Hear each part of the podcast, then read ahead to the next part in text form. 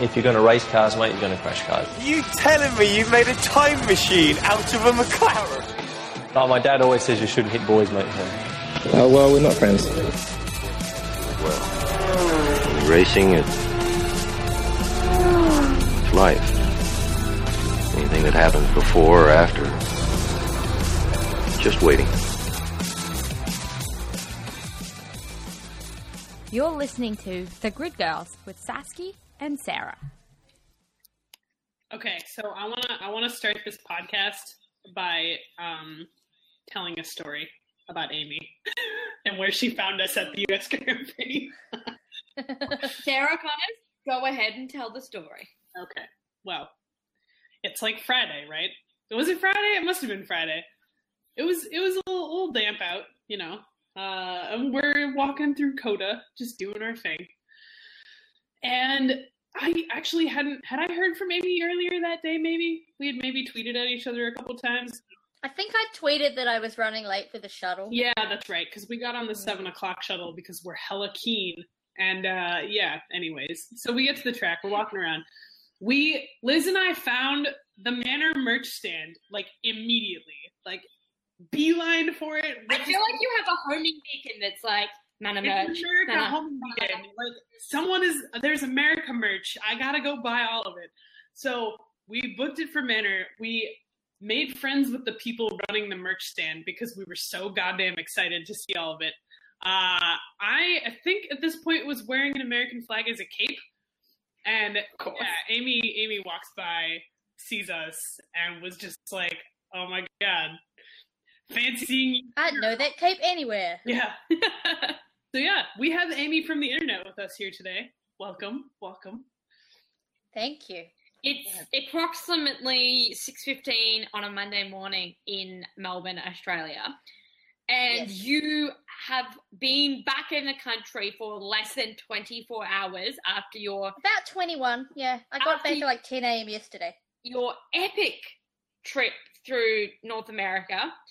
Um, you hit up New York, Toronto, Utica, um, Austin, Utica. Austin, uh, Sunrise, Florida, uh, Mexico, Vancouver, and now you're home. Well done. Well Yeah. done. Counting them off in my head, doing the little math. that That's we're how it works, Sasky. Yeah. So how are yeah? And by the way, one of those things is not like the other, and it's Utica. Yeah, why would you do that? Hockey. Yeah. Yeah, look, the part of the, the the wonderful part about Utica is we went on the we went on a road trip to Utica, and so we got up at seven a.m. in the morning, rented the car, went to Niagara Falls, went to Buffalo, had buffalo wings with uh, a friend of mine who covers hockey. Then we drove to Utica. We went to a hockey game. We were in Utica for four hours max. we we hit up this team store. We watched this hockey game. Amy's favorite member of the Utica team got a hat trick, which Oh, has that's never awesome. happened in his career before. Who is And it? And so Amy's a guy by the name of Hunter Shinkaruk. Oh, yeah, he got another right. one. He got another one yesterday. wow, so he's really having a good season. Yeah, he's the second leading scorer in the AHL at the moment. Bless. But everyone we told we were going to Utica, they were like, "Oh, I'm sorry." It's like, no, it's voluntary. no, we're not being forced like, to go there. Do you want to know what my experience with Utica is like in my entire life? Uh, my Yes. grandparents lived in Ogdensburg, New York, which is like way up near the St. Lawrence River. So we used to have to drive through Utica to get there. And when I was like maybe 12 years old, my mom and I were driving up there by ourselves, like without my dad, without my brother and sister, and our car broke down 10 miles east of Utica. So we had to get towed Oh. to Utica and sit in like a little tiny auto shop there for about six hours. And that's my that is my experience of Utica. It's a Well, we saw well, ours was better. we saw nothing of Utica that wasn't the rink. or the car park. At the car park of the rink, where there was some very impressive tailgating going on. excellent, excellent. But yeah, But the Utica rink only seats like three and a half thousand people, so it was pretty cool. It was, and it was full, so it was pretty neat. it's Western New York. That's pretty standard True. outside of Buffalo. So the important part of your trip, though, is that you went to the United States Grand Prix and also the Mexican Grand Prix. You see how my hair's wet? It's from Austin. It's not from the shower Dude, I just feel had. that. It's still wet from Austin. I feel that there's still mud in my sh- no. Actually, you know what? I had to throw my shoes away I, those were making it home with me. I've not been sure what to write on like customs forms because they keep being like, "Have you been to farmland? Do you have any soil with you?" I'm like, "I haven't been to farmland, but I have a lot of soil." yeah, yeah. Um, yeah, so we we did the US Grand Prix on our last podcast, but we're gonna talk about Mexico today. So Yay! I've got all the insider gossip. yeah, um tell us about that. How was it?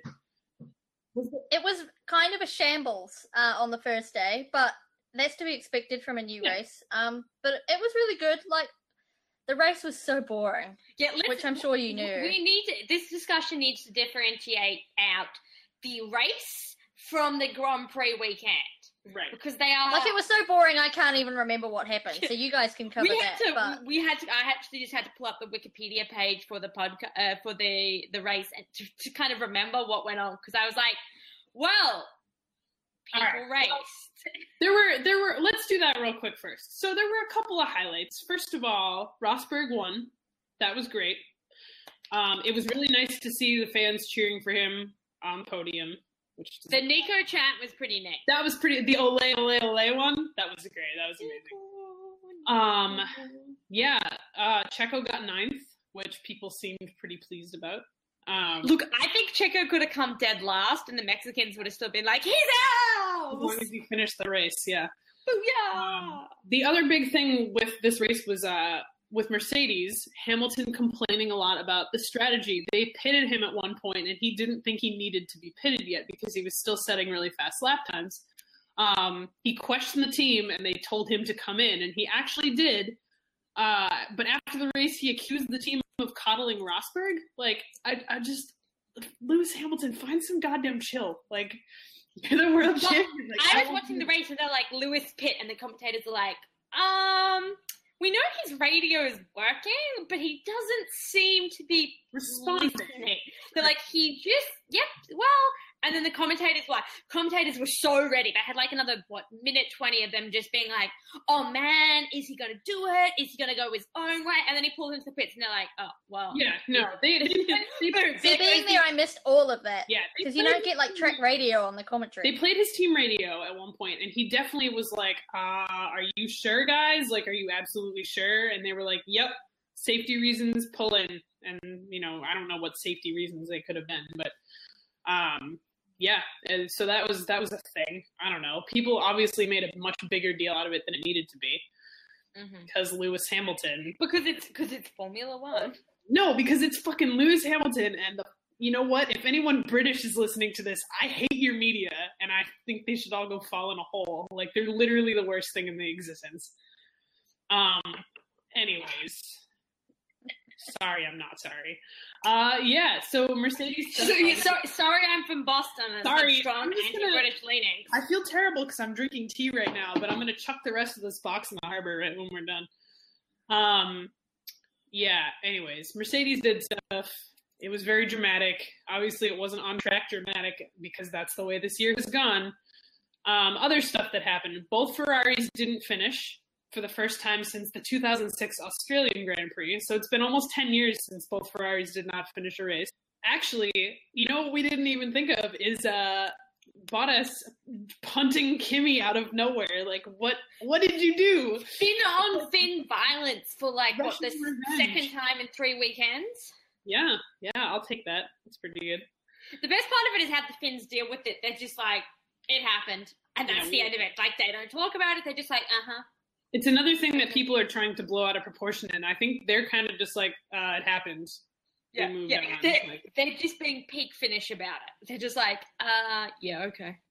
Mhm. But not only did neither Ferrari finish, um, one McLaren didn't even. Well, no, wait. Did Jensen Button take the start? I think he did one lap. No, no. Fernando Alonso. did Fernando one Alonso did one lap. I was kind of yeah. Yeah. I, it was it was not a great weekend for them. ceremonial lap of failure, where he's just basically like. You know what the worst part of the worst part about that is too is that they were so excited about having their Jensen upgrade. Button finished. Jensen Button finished 14th. Okay, Oh, that's right. they were so excited about having their upgrade package at the U.S. Grand Prix, and uh, have we seen anything from that? No. It was just like like They still sound terrible. Oh. Every time they go past, Oh. it's like, oh. I know.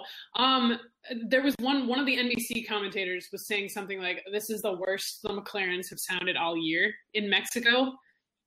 They, Wow. they fucked up. They fucked something I- up real bad. I think McLaren, oh, well, well, McLaren, Fernando Alonso and Jensen Button are at that point where they're like, we've got two more races.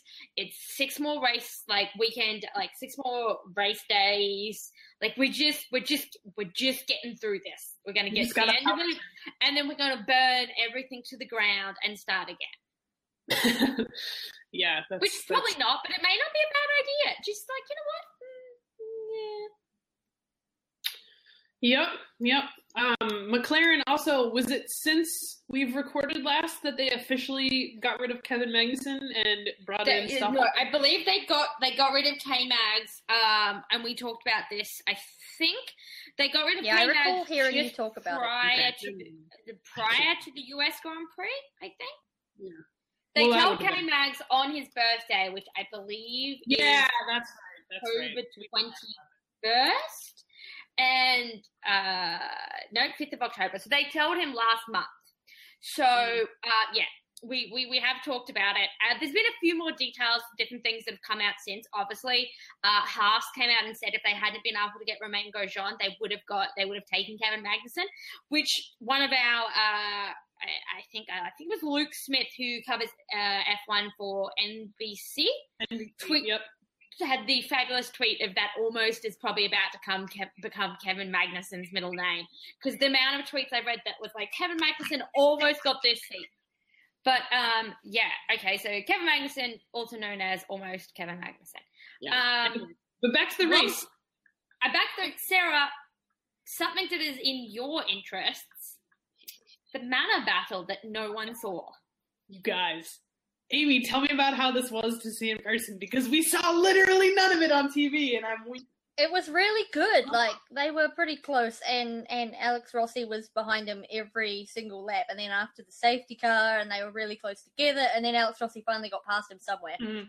I didn't see that, but it wasn't at my corner. And then every lap after that, he was so far ahead of Will that it was like, oh, you were really holding him up. Yeah, of course. Like he's faster. He's beaten Will Stevens every weekend they race together. Like I just Yeah, I don't know why they let. Maybe they should have like team ordered them to let them pass earlier because it was just ridiculous the gap he opened up straight away as soon as he was past him. Uh, one of the really cool things that did happen though is that I think Manor, whoever's running the Manor Twitter account, like knows they know that they're never going to be on TV. They know that no one gives a shit about them except like a small amount of people. Uh, so they were like responding to people yelling about it, and, and at one point I just straight up tweeted an America gif at them, and they were like, "What are you possibly excited about? We can't even imagine." Like blah blah blah. I was like, "You can't, don't even do this to me." Um, at one point I tweeted, uh, Rossi's about to do the thing, and I tagged them in it. And as soon as he passed him, they tweeted at me. They were like, he did the thing! And I was like, you guys are just amazing. Um, yeah, they live tweeted their whole little battle, and that was great. And uh, I'm really sad. I'm hoping maybe next year we'll see them on TV more because they're my sad little baby shitty team. Well, they'll hopefully they'll hopefully have better engines next year with Ferrari engines. Ferrari engines? Mercedes, Mercedes. Mercedes. They should have been on TV. It was like the only battle out there. After like the third lap, every car went past and there was like a six second gap, and I was just like, I'm bored already. Yeah, that sucks. Um, yeah, no, they're gonna have Mercedes engines and Williams parts next year, or a Williams gearbox, I guess. So they, they, they may be actually Competitive. in a battle that isn't Yeah. just with each other. And it's gonna be a 2016 spec engine, not like shitty 2014 stuff. Like, I give me this now, Do you do you think we'll see them get points next year, Sarah Connors? dude. Alex Rossi was two places from points in in America. Like, Okay, okay, no, wait a second. Let's not get too excited about Alex Rossi being two places from points with the sheer number of cars Listen. that died in that race. Like. Alex Rossi was two cars and points because everyone else ran over everyone else. Right, but here's the thing: if that happens next year, and he has really good engines next year, he'll actually be able to fight the cars that are trying to pass him, like the Sauber. Uh, just Yep. it'll- he's gonna get points next year. You can't even don't even look at me. Well, for him to get points next year, Sarah Connors, he has to be racing next year. I think he will be. He keeps dropping hints that he's going to be with Manor. Like he he he does this, this diary for uh, NBC, and it's a really interesting read because you know obviously he's got to go back and forth between F1 and GP2. Um, so for example, um, like most of the drivers in this two week break are either vacationing somewhere in the states or somewhere in Mexico or home in Brazil or whatever. He has actually flown over to Spain to do GP2 simulator testing in his like time off before Brazil. Um, so like I don't know, he's working so hard and he's writing all this stuff for NBC and telling us all about it. And he keeps dropping these hints that he's going to be with Manor next year. He I think in his last one he was like a couple weeks, very soon, like we're gonna have some news. And I was like, oh, what could that be? So Yeah, it could really only be him re-signing with Manor. yeah, one would one would hope. Oh, I'm facing another season of GP2. No. No, you're not, buddy. You're not doing that. Also, and I said this a bunch of times in Texas. Um, why Manor hasn't made merchandise all year? Why would they make it suddenly just for you know one race?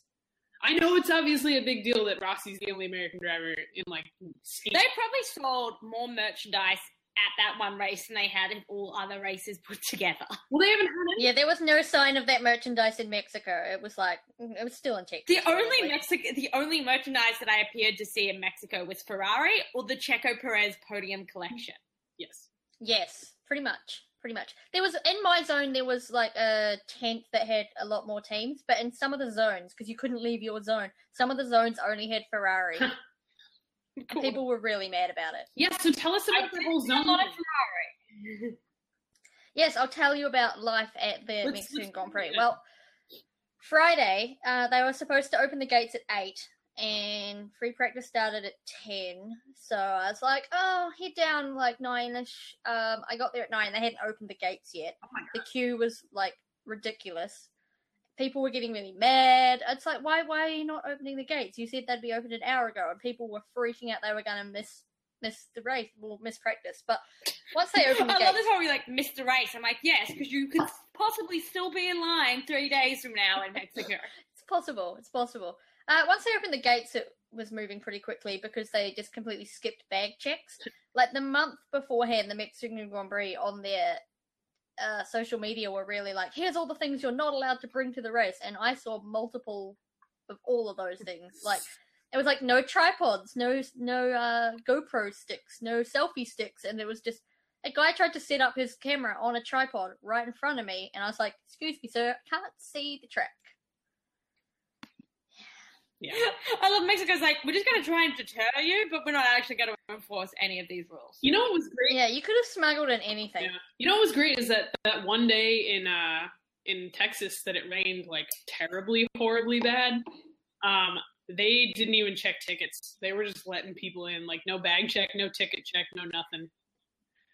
Yeah, that makes sense. I didn't even go to the track that day. I was just like, it's not going to happen. Yeah. We did cuz we're idiots, but whatever.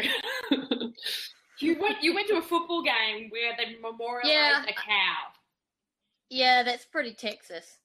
It was like, here's a minute's silence for our mascot and our friend. And then this cow on the big screen. I was like, Wait, did you go to the oh, the cow game? died. Oh, Yeah, I didn't realize that. That's awesome. because I already had a ticket for it. So I was like, well, if there's not going to be any running at the track today, I might as well do this instead. Mm. Yeah. That's cool. And even then, it was raining too much. I only watched the first half. The second half, I watched like underneath the grandstand on a television because it was so cold. I remember you messaging me and being like, I just want to go home, but I'm too wet to get in an Uber. Yeah, Yeah, I was like, I couldn't sit in someone's car like that wet. It would ruin their car. we had that problem getting back on Sunday just because we'd had to climb that turn one hill. Like, I don't know if you saw it because you got to go in a grandstand, but like, it was just a mudslide. It was a massive. Yeah, I went up and down the hill a few times. It was. Mm. Yeah, yeah. So, God bless that Lyft driver that actually let us get in her car. Um, but yeah, so how? The? So that was Friday at Mexico. What about the other days? yes. They were slightly better, uh, better organized and that I think they opened the gates on time.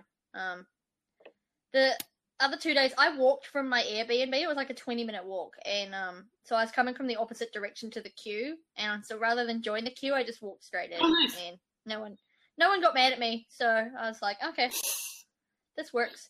Um, the dumb thing was like at the entry to the blue zone, they had all their merchandise right there. So people would stop and like look at the merchandise, and then no one could get past them. So that's why things were backing up. That wasn't smart. Yeah, it, I think I think logistics is one of those things that is never right the first year, and then they're like, okay, Yeah. so we fucked up this, this, this, this, and this, and we'll fix it all for the next one. Yeah, yeah, yeah. Yeah, because the same with um like all the the concessions, you couldn't none of them took money. You couldn't buy your food like you couldn't go to Burger King and be like, I want a Whopper. You had to go to the other side where they had cashiers who would would take orders for every single food option and then give you a ticket. And then you'd have to take your ticket back to Burger King and be like, I already paid for my Whopper over there. Now give me a Whopper. Austria- So you had to line up for everything twice. Austria did it like that too, but obviously in Austria there were a lot fewer people. Yeah, For- the queues were like on on Saturday. I decided like normally I'd go get food between FP3 and qualifying, but the queues were so long. I was like, if I go after FP3, I'm not even. I'll still be in the queue when qualifying starts. So I went beforehand and got all my tickets for the day. So I was like, I'll get my breakfast now, and I'll get my lunch tickets now, and then I can get my lunch later, and that worked out all right. That's quite. Clever. that was- was quite. That's quite clever. The food was really like, eh. Like it was Domino's Pizza and Burger King and Starbucks and like fish and chips. I was like, I'm in Mexico. Where are the tacos? Yeah, what the hell? That's like, dude, it wasn't even that like that level of stuff in Texas, was it? Yeah, Texas had all No. the food trucks, which was cool. Texas was kind of local. I had funnel cake for the 1st Mhm. time. That's so Like like, funnel cake. oh my god, it's fried dough. It's like deep fried dough with icing sugar Mhm. on it. Oh man, at one point I had a kid sitting next to me that had like a thing of fried dough and he just like blew gently on it and all of the powdered sugar went everywhere. I was like, why? Why are children? yeah, I ended up wearing that. But um yeah, the one place that had tacos, I was like, I'm gonna be Mexican, I'm gonna get some and they were like ninety pesos, which is like nine dollars, and um it was like one taco. I was like, Well, I'd need about five of these to fill me up. So and it was the one place where the price like Formula One pricing was so evident because in Australia everything's expensive. So when you go to the race and everything's expensive, it's it's the same as what you'd pay outside Yeah.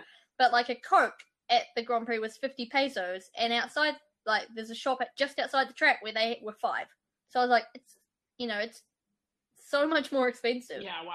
because it was the same price as it would be anywhere else. Yeah, but, which which is it- which is almost okay if you're coming to Mexico from outside of Mexico. But if you're Yeah. Mexican and you're going to the race, it's just absurd. yeah, like I'm used to paying that at a Grand Prix, but for the locals, and most of them were locals, like there was the whole weekend. I think I heard I heard two British people and two Americans, and that was it. Everyone else was Mexican. That's awesome. yeah, That's kind of cool. and none of them spoke because- English. yeah, that's the thing. When you go to Europe, everyone in Europe speaks their language and English. Yeah. Yeah, I remember like when I was in Spain, I'd be like "Hola," and they'd be like, "You're clearly not Spanish," and they would just Oh, reply in. English. Whereas, whereas in, in Mexico, it's like, Oh, uh, oh. or even when I'd say them, I'd be like, "No hablo español," and then they would just keep speaking Spanish. And then the old one who would speak English at the end, they'd be like, "My English is bad. My English is bad." I'm like, "Your English is fine enough for me to get what you're saying. Yeah. Like, I'd rather Your you go- English is better than my Spanish. yeah. Yeah, like at one point I tried to buy nachos and they were like yelling at me in Spanish and I was like, What? What? And then he was finally like, We have no cheese. And I was like, Oh, okay. Like that's all I needed to know. Okay, I can't get nachos because there's no cheese. Okay. Yeah. we have no That's, cheese. that's very interesting. I I've been thinking about maybe trying to go to Mexico next year. I thought here's the thing though. I thought Mexico and Texas were back to back next year too. They're not. Yeah, they're not. Two, three. Oh, okay. So Yeah. I'm gonna have to like fly back to Boston and then go to Mexico. But I I, I want It's worth doing because it is pretty cheap. Like my accommodation was cheap. Everything outside the track was cheap. Like that was all fine. um, and Um, also there's direct And I think all the logistics will be better next year as well. yeah there's direct flights from Boston to Mexico City on JetBlue. I had no idea. I looked. it Oh wow. So, yeah, we'll have to do. Yeah. Sarah, you can start And we're not- booking those flights after you've come to visit me, okay? Uh, I'm not thinking about buying anything until I come to visit you, so that's fine. Good. The the best part is though, if for some reason flights go up to Toronto before I can buy them, Um, I can just drive there. We can talk about the logistics of this later, though. Let's actually- but the other thing in Mexico, uh, in my stand, stand six, um, they had like section 101, 102, 103, up to 109, like marked on the, the back of the grandstand so you know where to enter. But they'd sold tickets up to section 111. So everyone in 110 and 111 was like, where's, where do I go? Like, just, where's my seat? Where's my grandstand? Once you actually got into the grandstand, all the sections were labeled at the front correctly, mm. but it's just they hadn't labeled the access correctly. So every single person who went into the grandstand was then like, "Where's my seat?" And the ushers were getting mad, and yeah, it was just like, Just those little things, those little things that Yeah. a couple of goes to get right. and just the little things where if everyone spoke English, it wouldn't even be a big deal. But I was just like, I don't know where I'm going, and I can't understand anyone who's telling me where I'm going. Yeah, I can. I can imagine how that wouldn't be a good time.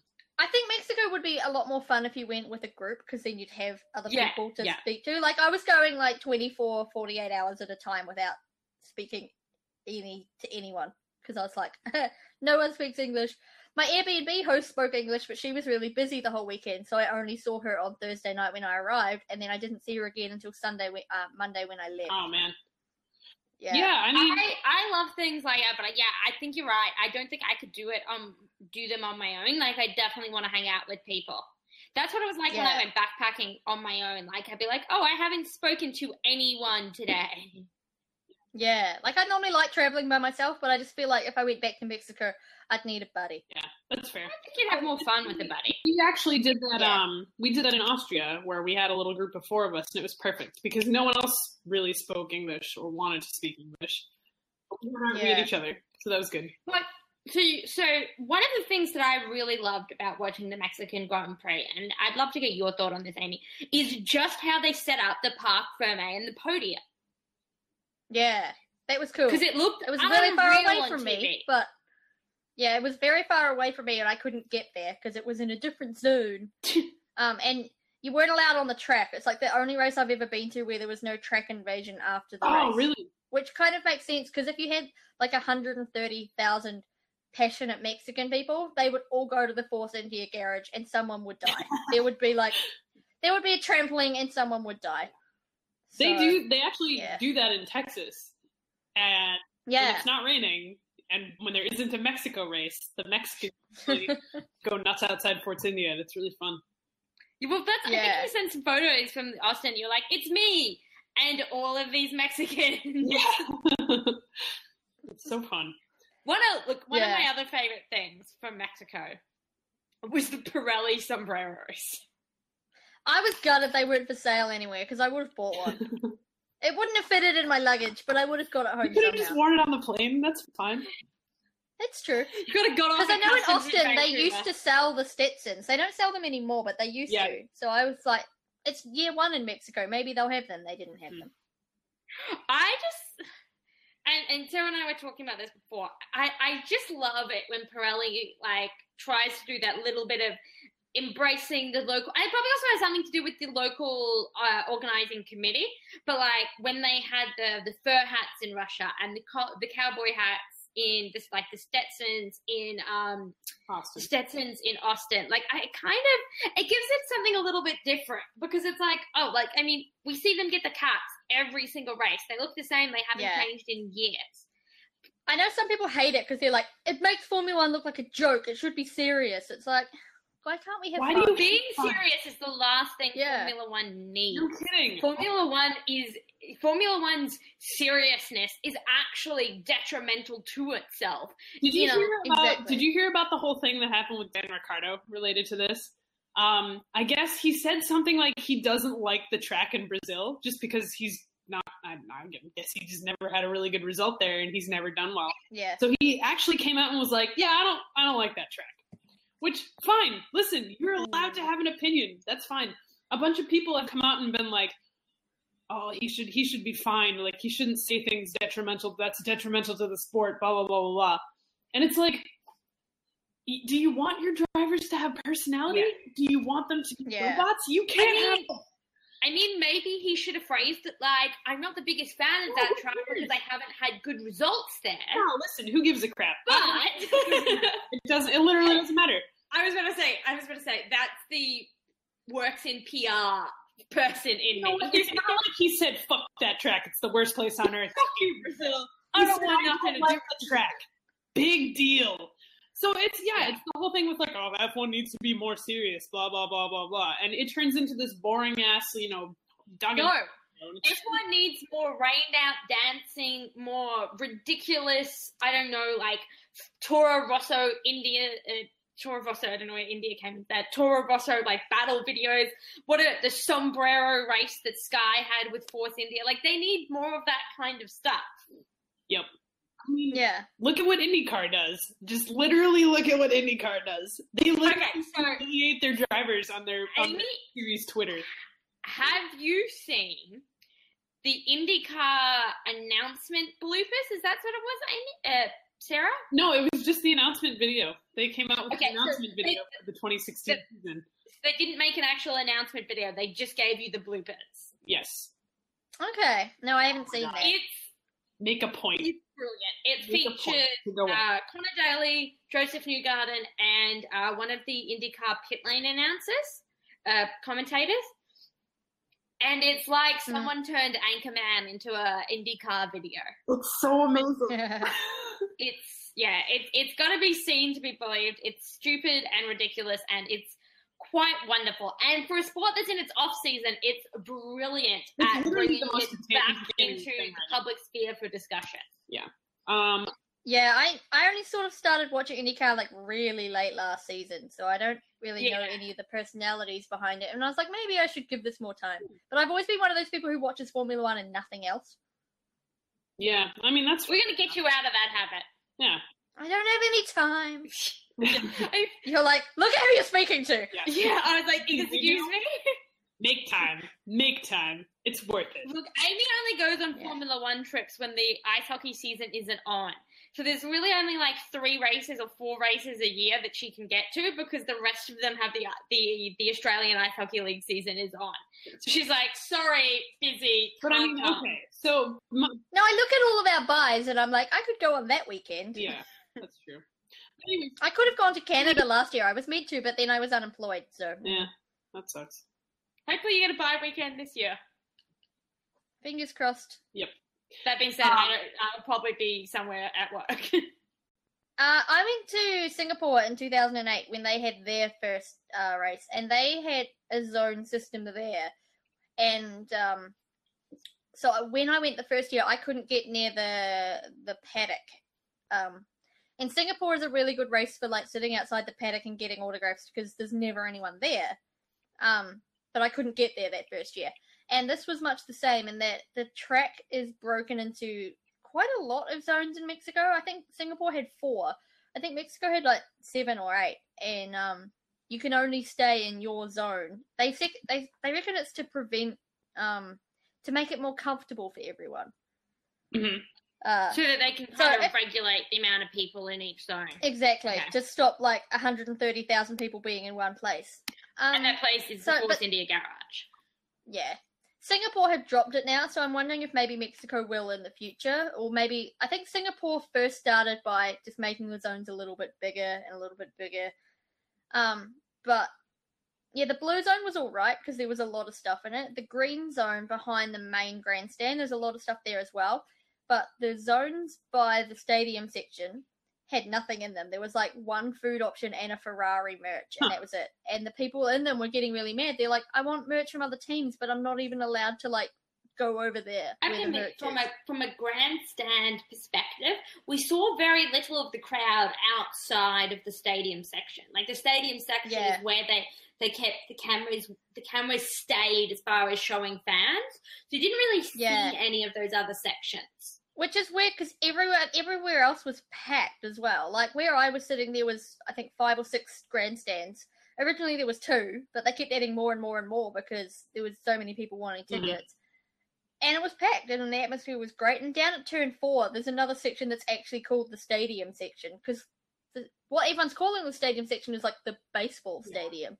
But there's another stadium section that was the same. It was like grandstands on every side, and that was packed. Um, but yeah, they were really focused on that baseball bit. Even though the tickets there are pretty cheap because you actually can't see that much of the track. Like you see like one corner Yeah. and that's it. Whereas where I was, I could see quite a bit, and I think you'd see more. I went for a gold stand, and there was two levels above gold, but even gold was like nine thousand pesos. So Yeah, that's not that's decent. Um, I mean, Yeah. I think I think the reason they kept showing the baseball stadium section is because it looked so fucking cool. Like, it did. Yeah. yeah. yeah, if you're gonna show, But yeah, the people sitting there got kind of mad that they were like, "There's nothing for us to do," and we've got two hours between FP one and FP two, and there's nothing to do. oh, that sucks. I wonder if, like, from a an organizational perspective, they wanted to start with zones just for yeah for crowd control reasons for yeah. know, organization. I mean, it makes sense. It kind of does.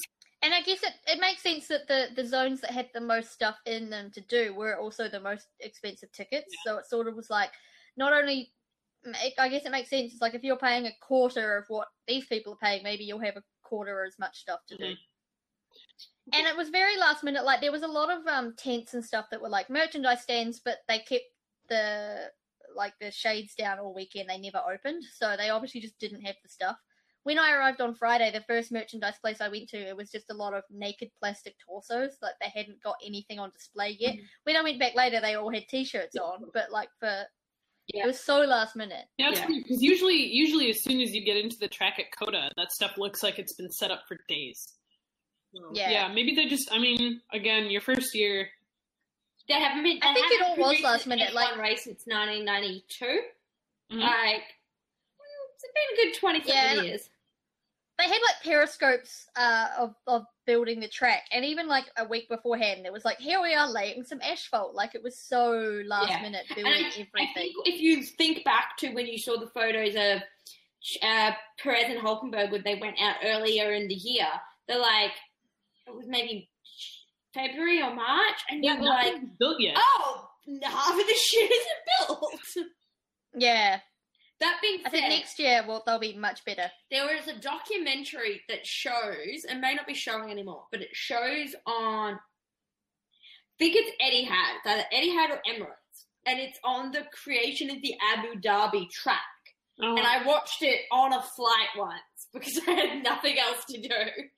And it shows like they're like putting up all this stuff of the track, like like Grand Prix starts in two weeks, and it's just like them trying to put up like like sails and shit like at rapid rates, and you're like, oh, okay, fair enough. well, I mean, if you know, in in Montreal, they put all that stuff up about you know starting six weeks before the race because they can't keep a lot of those stands up all winter or they will Yeah.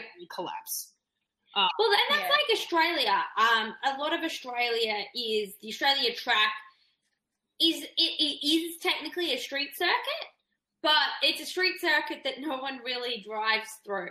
Like it's not like a you know heavily used public space. Mhm. You use There's it like if two you're bits going- that are, but you use it, it. if you're cutting from A to B and you don't want to have to go the other way. But they shut it down what six weeks? Six weeks advance the track, eight weeks advance the yeah, they normally start around January sometime building it for the race in March. And you can still drive around large portions of it right up until like the week or so beforehand. Mm-hmm. Because I've Yeah. I've driven along the main straight of the Australian Grand Prix a couple of weeks before the track, and all the signage is up, and all the names are on the top of the garages, and you can like climb through the pit wall into like the thing, and that it's pretty neat. And see, on the flip side, I so I ran a half marathon up in Montreal, and it went around the track, and it was in, I believe it was in May. It was the very beginning of May, and nothing was up yet. They didn't have Yeah. any of the signage up, nothing. So that would have been a month before the race. Yep. So yeah, I mean, it's not super shocking that you know nine months before the race in Mexico they wouldn't have had anything up because we know they can build that stuff pretty quickly. But it, it is a little surprising to hear that they had to lay asphalt down and whatnot a week before the race. Like, hopefully next year. Yeah, and that's why it was probably so slippery because all the oil and Yeah, stuff was still had- coming they out of the track. Yeah, that was that was there was a lot of discussion about that in the broadcast about the fact that it was one of the slipperiest tracks a lot of these guys had raced on. hmm in the dry. You know, you're in Yeah. you're in soft tires, like ah. That was Mexico. Everyone should go there. yeah. I gonna would say, recommend it. Final final grade. Will you go back? No. But I don't normally go back to foreign races. I'm like a one and done sort of person. I'm going back to Austin because I feel ripped off by Austin Oh this year, and I feel like I need to do it better. Amy, Yep. I, I want to just like send you every picture I took last year and the year before when it was. Yeah, one of my friends went last year, and she was like the one who was sort of like, "Oh my god, you're gonna have the best time!" And the whole time I was there, she's like, "I'm so glad I didn't go this year." I know it's so terrible too. And I'm not, I mean, I kind of said that. I was like, I'm kind of glad I didn't go because I would have been pissed. yeah, I mean, we obviously found a way to deal with it, but Oh yeah, we would have made a good time out of it. But even like the city itself, so many of my friends who aren't into Formula One have been like, who've been to the states are like, Austin is the best place I've ever been. It's so much fun. Like this, it's just a great city, and I really wanted to explore the city and go to Fan Fest and all of that sort of stuff. I never left my Airbnb. Never. yeah, FanFest was lame anyway. Yeah, I heard it sucked this year. Like, I don't know if that was just the rain or not, wasn't but people said it was. they they did it last year as well, and last year they actually shut down a couple of the downtown streets. Um, like I believe they shut down Sixth Sixth Street, uh, where all the bars Yeah. are, and it was incredibly because last year it was also on Halloween weekend, so they turned it into this big, massive like Halloween festival of F one. And there were people out in costumes, and it was just it was so great. It was really cool. Um, you know, we ended up staying at FanFest last year for a good couple hours, and uh, yeah, it was yeah. really sad. And the weather last year was beautiful. It was chilly in the morning and really warm in the afternoon, and perfect, like bright sun, you know, like you would expect from Texas. And yeah, it, Yeah. everyone who I this- packed shorts, damn it. Mm, yeah, everyone who went this year needs to go back at some point, just so that you know Yeah. you can understand that that's not what it's like usually. So, Yeah. The worst part for me actually was trying to leave. Was trying to leave Texas, like trying to leave Austin. And it's like, oh, okay, I'm in the queue for the shuttle bus. It's four hours long. Oh, oh yeah, yeah, that was that was pretty awful. Uh, and you left Yeah. you left before the Elton John concert, right?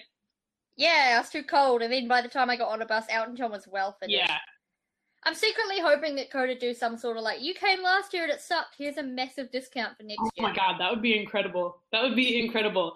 Um, since we're talking about COTA, I have you seen the photos? They had another storm um, two weeks ago, I believe. Uh, that was worse than the weekend we were there. Um, the main grandstand got hit by lightning, um, and it destroyed at least three rows of chairs. Uh, all of the concession stands that were out at the far end of the track, most of them have been destroyed. Um, yeah, The the service, the petrol station across the street has had its entire awnings ripped off. Yeah. Um, the cart, the like hop on, hop off cart train things are all on their sides. Mhm. One of the uh, one of the tunnels is filled to the top with water, what you would normally walk through. Mhm. Uh, Yeah. What else? And that's the thing, like as bad as it was, they're so lucky they didn't have a hundred thousand people there that weekend. Seriously, and they're also lucky that that storm didn't happen that weekend. Unfortunately, also People could have though- died. Unfortunately, though, also you have the added part where the financial repercussions of this this weather over that weekend. Arguably, the F1 is the biggest weekend they have, and is probably their biggest financial. It is. They Yeah, have concerts, so they they, actually do concerts at that 360 stage, like pretty big ones, like Fish played there and whatnot. But yeah, F1 weekend is easily their biggest weekend. and, and and we're not just talking, you know, people coming in. We're talking the money they're making on parking, the merchandise sales, the concession sales. You know, they're saying they're millions dollars short on merchandise and concession sales. That Yeah. money has to either come from somewhere else or be taken from a budget to sustain them going forward. So it's really complicated for them now because they had these massive losses occurred that weekend. And now they've got to try and keep afloat just to get to the next one in the hope that they can make it back. Yeah, I mean, Well, that's the thing. I'm like, I want to go back. It's like, can they even afford to have another race? they'll be fine. They will be fine. Um, it'll suck. Like they're they have ob- obviously taken big losses, but I mean the race is still going to be there next year. The fact that the race Yeah. was so exciting, I think, helped them a lot. Yeah. Um, a lot of the people that may have had tickets to go but just didn't get in the gate may have regretted not going because of how great the race was. Yeah. Um, and the fact that the weather has And- been beautiful every other year, and the fact that they've been super successful every other year, you know, And I also think with the race being so good, people are going to be incentivized to come there and maybe hopefully see another race that good. Admittedly, the bad weather helped that race be good, but you're still kind of like this track has a lot of a lot of excitement in it as a track. But also, like when I got to my seat at turn one, I could not believe how much of the track I could see from there. I was like, I think I've been to nine tracks now, and I was just like, this is the best view I've ever had at a Formula One. It's amazing because you can see the whole main straight. You can see up around turn one. You can see parts of turns three and four. And then, you know, obviously they go all the way out to the main street coming back. And then you can see a bunch of the whole, that whole back Yeah, part. I couldn't believe it. I was just like, this is amazing. I want to come back and sit here every year. we sat at, we sat in the grandstand at turn one last year too. And that was, it was fantastic. Yeah. Mm. Um, Then but maybe yeah, we'll, we'll have to go next year. do the thing. Do the thing. Everyone come to Texas. So Sarah, we did talk about in in in, in other non F one Oh yeah. yes, we did talk about IndyCar, but as the expert on all things Formula E, Formula E had their second race of the season in Putrajaya. Yes. Putrajaya. I've been there. Have you really? It's like the it's like the Canberra of Malaysia. When I went to the Malaysian Grand Prix, I stayed in a hotel there. It's it's dead. There's it's crazy. There's nothing there. Well, I guess that's, that's probably why it's a good place to put a Formula E. The, the funny thing is, no Yeah. one, no one from Australia who isn't from Australia understands that it's the Canberra of somewhere else I reference. don't, I don't know. What, But I Yeah, can't know. think of what the there's there's no real American equivalent. Oh Yeah, it's America like doesn't have one, but in it's- Canada. Ew. But it's it's man made. It's like it's like the man made government capital. So they built it just for government, so no one actually lives there. So it's Ottawa. It doesn't, Yeah. and the people that live there work there for the government. Yeah. It's Ottawa. That makes sense. Yeah. Um. Okay. Well, that's fine. Um. The track was pretty cool. Um. It was one of the most exciting Formula E races we've had yet. You know, since uh, the engines are open to development this year, there's a little bit of a disparity between some of the teams. Um, Renault doesn't really seem to have their shit together, which is kind of funny. Uh, the outcome of the race was that Lucas di Grassi won, uh, Sam Bird came in second, and Robin Frins, Frin, I can't say his last name. I'm yeah, sorry. yeah, that guy. You know, you know what I mean. Um, Yeah. Robin, for who drives for Andretti, came in third. Uh, Andretti has been struggling since testing, so the fact that he he's on the podium was unbelievable. Um, he'd also been having issues specifically all this weekend. Uh, before the race started, we heard that the Trulli Formula E team would not make it to the grid yet again for the second weekend in a row. Wait, wait. So what? What? What was the problem? I saw the part where one of their drivers wasn't racing, and Jarno Trulli was like, "I'll do it." Yeah, like last year.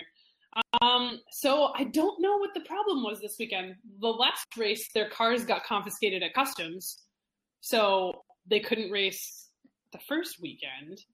I love that he has a team because after he got dropped from Caterham, he just disappeared for like three years, and it was like, where is Jarno Trulli? Like, where is hanging he? out, doing things. Yeah, Just making wine. yeah, yeah. But um, yeah. So now he and Antonio Liuzzi are the two drivers. I don't That's a, such a good name. I know. Uh, anyways, they they are the Mister Irrelevant of Formula E this year. I hope they make it to the grid at some point. Um, so the reason those three guys finishing where they did was such a big deal was because they didn't start at the front at all. Like Sebastian Buemi got pole, Stefan Sarrazin came out of nowhere and got second. Uh, Buemi was actually leading the race for about a little more than half of it. He was still leading after he, you know, after he pitted and everyone did their pit stops. And then his car just died out of nowhere. Just all of a sudden, Seb Buemi's sitting on the side of the road, like, not too happy. God damn it! Sarrazin qualified second, but he actually didn't even make it to the grid. Uh, his car died, and then he had to start from the back because they actually got it started up. But yeah, it's a struggle. Um, my guys, the Dragon guys, Loïc Duval was running up towards the front for most of the race, and his suspension failed. Uh, so did Jerome D'Ambrosio's. So Dragon's got to look at something this week to try to figure out what the deal is with that.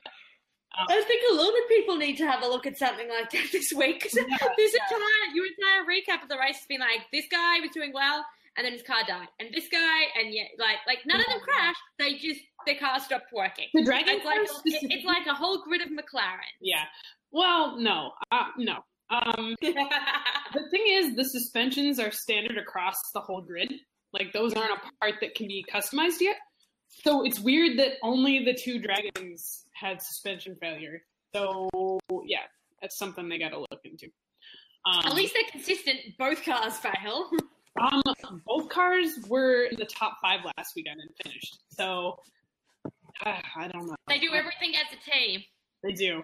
Uh, it was a very exciting race. Uh, the next one isn't until like December 17th.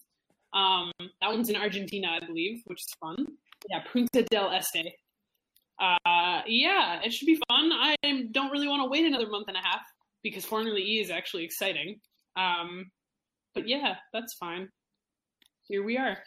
Two races. So, uh, other than Formula E, let's just loop back to our our original topic. so to say, two more super interesting things in F1. Um, we talked about uh, Alex Rossi potentially going back to Manor and his dropping hints. We talked about him being simming in GP2 this weekend. What we didn't talk about is the fact that Manor is not possibly going to look like Manor next year, at least from a leadership perspective.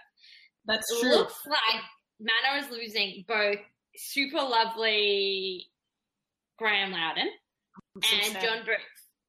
I'm also so sad.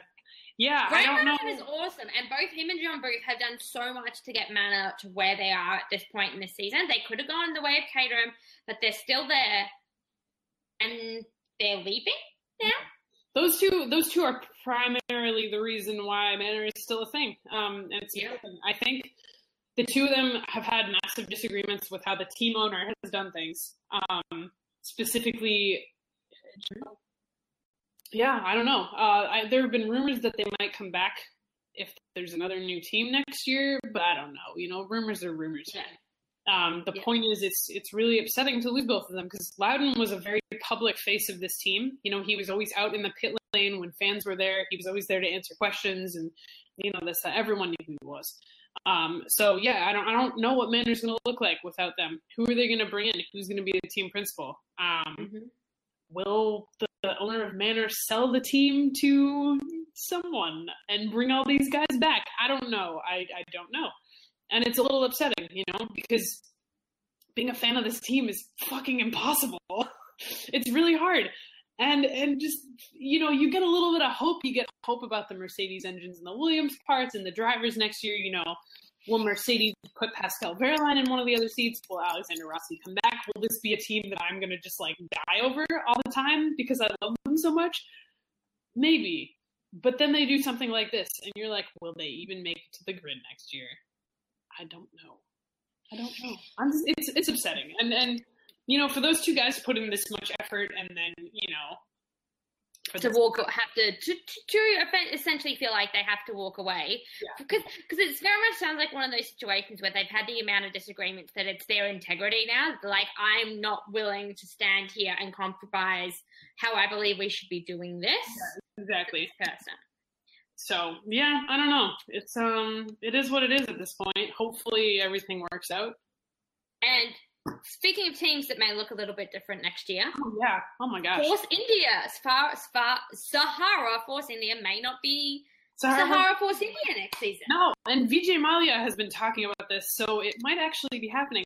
it's There's- a little bit more legit than the normal the normal Yeah. gossip It's not just gossip. If the team principal is saying that it might happen, they might partner with Aston Martin. And I It don't already sounds classier. I know. I'm very excited. Now, Aston Martin is owned by the same company as Mercedes. So they would probably still be running Mercedes engines. Kind of how, Yeah. you know, Renault has Infiniti branding all over it. Renault and Infiniti are owned, or Renault, Red Bull, excuse me.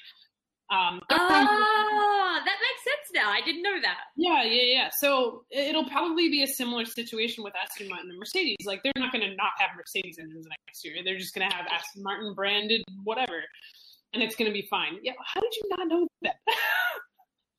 Look, I'm. You know, you have that friend who's kind of smart but just misses things all the time. yeah, no, I know. I'm that friend. no, that's fine. Um, it's it's I'm a also why little bit. it's the same thing with Ferrari having they have like a I think they have a Fiat ad somewhere on their on their car because Ferrari and Fiat are also owned by the same company. I feel like I did know that Yeah, that's a little more obvious. because someone came from Fiat to Ferrari. Mhm. I think. Yeah, yeah. Yeah, there's only like two car companies in the whole world who just own That's- everything. That's that's mostly true, yeah. Um, but yeah, so Renault Infiniti. But that's probably what's going to happen with Aston Martin and Force India. So they might not be called Force India anymore, or maybe they'll, they'll be called Aston Martin Force India or Force Aston Martin. I don't know. It'll be fun. I hope we get like a million more James Bond tie-ins though. I, I didn't mind the um I, I quite liked uh, the fact that Williams had Moneypenny in the garage over the weekend. Yeah, we had the 007 branding on their mirrors too. I don't know who was more excited about this. Like Moneypenny looked like she was having a good time, but the Williams garage boys were like, We "Yeah, have look at us with Karen photos, woo!" like, okay, boys. That's amazing. So Um, speaking of Williams, do we do we? I was going to say uh, the last thing that I want to talk about today, and and we put it last because we're going to be a little bit after this. Um, we would like to eulogize and say so long to Susie Wolff. Wolff's career.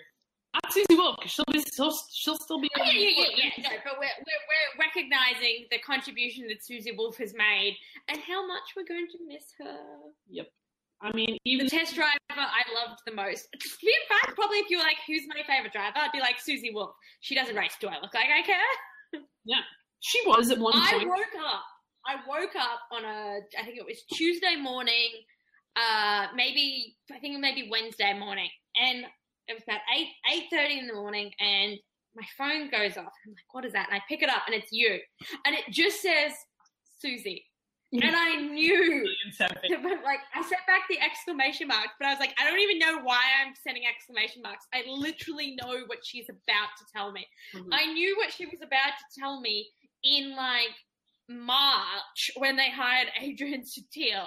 yeah, like we have known since then that this is what we were probably going to see this year, hmm yep. and it doesn't make. She'll be officially done with her racing career after Race of Champions, which is in a couple weeks, which everyone should watch because there's a Team America too, which is very important. Ryan And Hunter-Reay. her and her and David Coulthard are the defending Race of Champions champions. Mm-hmm. which is pretty cool. Um, but yeah, so you know, thanks thanks to Susie for everything that she's done for the sport. Uh, it was great, obviously great to see her do testing in Austria. That was fantastic, even though her day was like cut in half by rain. Why is rain like following me around this year? I just I weep. Mm. Um, yeah, it was great to see that. It was great to see every time she drove in a free practice, like just seeing her around the, the team was fantastic. And like, I, I'm gonna miss it. I'm gonna miss it a lot. And I really do hope that she remains visible. If she remains a public face, um, in and around all that she wants to do moving forward with women in motorsport. Um, I think that's super important. Um, Yep. Yeah, yeah. Um, you know, I think the fact that drivers like Tatiana Calderon say that they look up to her as a role model, like obviously I don't think that women should just be role models. I think we should actually start getting into having them as race drivers, like focus on their Yeah. full merit. But you can't do that yet until there's actually women in the field. So Yeah. it's it's good. It's good to know that you know she's had an impact on some of the younger women in racing right now. Yeah, I, you know, and, and we've talked about it a lot this week about, you know, what about Susie, like what Susie represents being more than just, you know, if we were to look at Susie entirely based on her success in driving, this wouldn't be a story. But it is because we as female sports fans don't yet get that luxury to to judge our idols in, in, eh, as female racing drivers purely on their achievements because they are not awarded the opportunities to achieve you know? And that's that's a whole nother narrative. And you and i have discussed that multiple times throughout this year. So anyone who knows us or has listened to this show knows all those arguments that we would make in this you know the arguments for you know equality versus equity all those kind of things and, and, and what susie wolff means there's been a lot of discussion this week about how well like you know susie wolff is no Senna and we're we're giving her all this you know glory and we're memorializing like her career like someone who had won world championships but I think the thing that people and a lot of these discussions have got, and some people have wrote some brilliant ones. There's been some really well written ones out there who've really accurately considered what what she does mean, Which and that her that you can't view Susie Wolff's career in a similar light, in, in the same light as the different racing drivers because it it means more in a in a bigger picture. Mhm. But then you've had some people that have just been like, oh well, she never won anything, she didn't race anything, so therefore she's not important and she wasn't worthy of this, which is bullshit. I'm call- I was going to say I'm calling that bullshit, but I'd like to say, you know, most of those were written by dudes who've never had to sit in a situation where they've looked at a grid and been like, oh, no one looks like me, Mhm. We will you know, have which is I think a big thing for us. That is, you know, we need to think about how to word it properly and not just key smash angrily.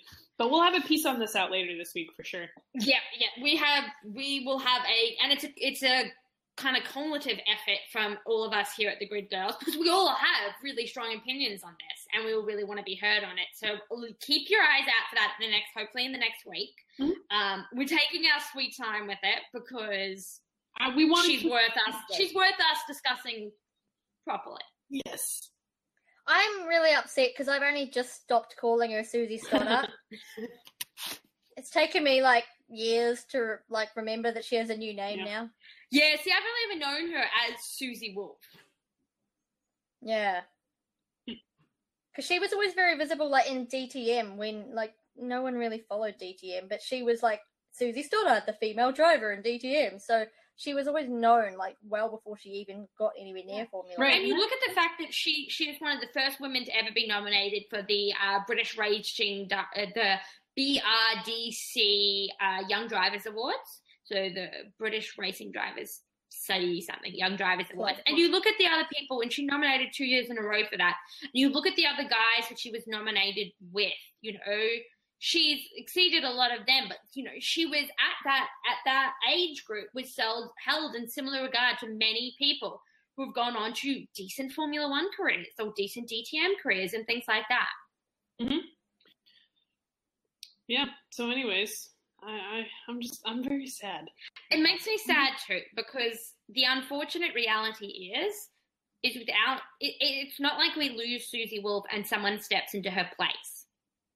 No. That's the thing. You'll always have Carmen Jorda. we have Carmen, but that's you know even even then the reality of us potentially seeing Carmen in a car is non-existent. We're, we're probably not Yeah, going to see Carmen. It's not happening. We're not seeing her testing a car anytime soon. And that's the thing. It's one thing to argue, and, and we make this argument quite often that you can believe what you see. So if you want to be a racing driver, when you see someone, a female racing, that makes you believe that you can do it. Yes, seeing Carmen Jorda around and being told she's part of the team is one thing, but not seeing her in a car really prevents that argument being made because we aren't seeing her racing and we're not going to see her race. We're not even going to see her probably test. No, so but I think I think if we want to get into this, this is a two tiered thing. You know. Oh God, yeah, yeah.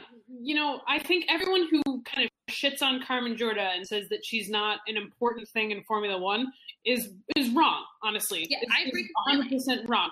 Because you know, if you're a young girl, you're looking at, you're watching this race, um, and you know the FIA's, you know, affinity for showing her in the garage all the time. They're not showing a scantily clad woman holding a sign for a driver. They're showing a woman in a garage with a headset on participating as a part of a team.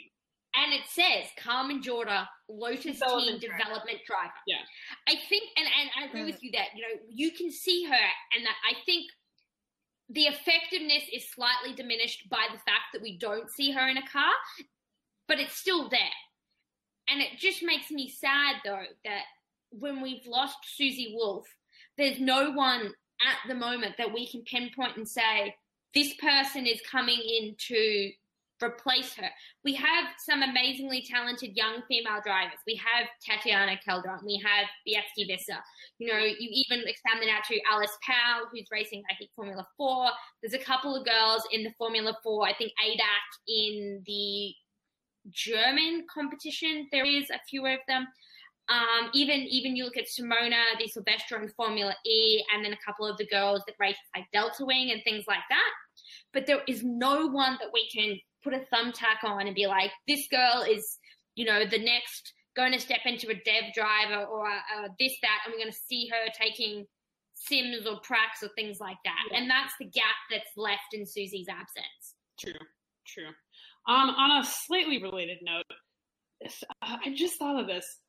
I wonder if I mean obviously Carmen Jorda brought a lot of money to Lotus, but, but I wonder if Lotus thought about this and they were like, you know what? She's really good looking. If we put her in this garage and set her up as a driver, the FIA is going to show her all the time, which means that we will get a woman driver on the or driver team member on the TV all the time. I wonder if they Oh. considered that. Like Totally. There was no way they wouldn't have. Because if you, okay, if you have the choice between two development drivers and neither of your development drivers are really going to do that much. time in the car, You because you already have a test driver. You've got, who, who have they got? You have Jolyon Palmer. You don't need another person. Jolyon Palmer is a great test driver. He's a great sim driver. He can help you develop a car. You don't really need another person. But if you have the choice between two and they're bringing in equal money, and this is a guy who there's 20 million like him, and this person is going to get you TV time, is going to do PR events that you wouldn't normally be able to send your driver to. They're going to be at the fashion parade things that, they do. They're going to be a hot invite to everything that F1 does. Who are you picking? And I'm picking her, and that's yes, completely sexist, but it's also business. Right, but also, you know, you're actively choosing a woman to represent your team. You are not necessarily Not for the best necessarily in reasons. all the perfect ways, but again, this is a sliding scale. It's a stepping stone. It's it's something, Yep. you know. So I, you and I made that argument many times. Sometimes we just don't care how Carmen Jorda got there. What we and and that's the same thing for Susie Wolff. When every time someone says to me, "Oh, Susie Wolff only got that spot because of her husband," I'm like, "That's great." Do you know how many fucks I give about that? None. She's there, and that's great. 'Cause Right, how many- Sometimes. how many F1 drivers bought their way into a team? Oh, every time someone argues about Susie Wolff, I'm like, yes, because because because Pastor Maldonado is still with the team because he's talented. Pastor Maldonado may have got his first race seat because he won a GP2 championship. I will respect that. But the reason Pastor Maldonado still has a seat Well, has nothing to do with his talent. It's Mar- uh, has Marcus Ericsson ever done anything special, or does he just bring a lot of Swedish money to the table? I mean, Sauber had that. Will. Stevens, Will Yeah. Stevens, I mean, Max Chilton, oh my God, Max, poor Max Chilton. but yeah, anyone that drove for Caterham at one point. Yeah, I mean the list goes on and on and on. So you know, honestly, if you're gonna make a big deal about about how a woman got into their seat, look in your own camp, guys. Come on. If we're, Yeah. if we're basing this on merit, you got to look at the guys too, and it's We long ago stopped having a championship that was based on merit. right. So you can't argue that for women at all. To be honest, there is there is merit is a concept in motorsports that only works in one place, and that place is in theory. Yes, yes. That's one of my favorite quotes. I want to live in theory because everything works in theory. Yeah.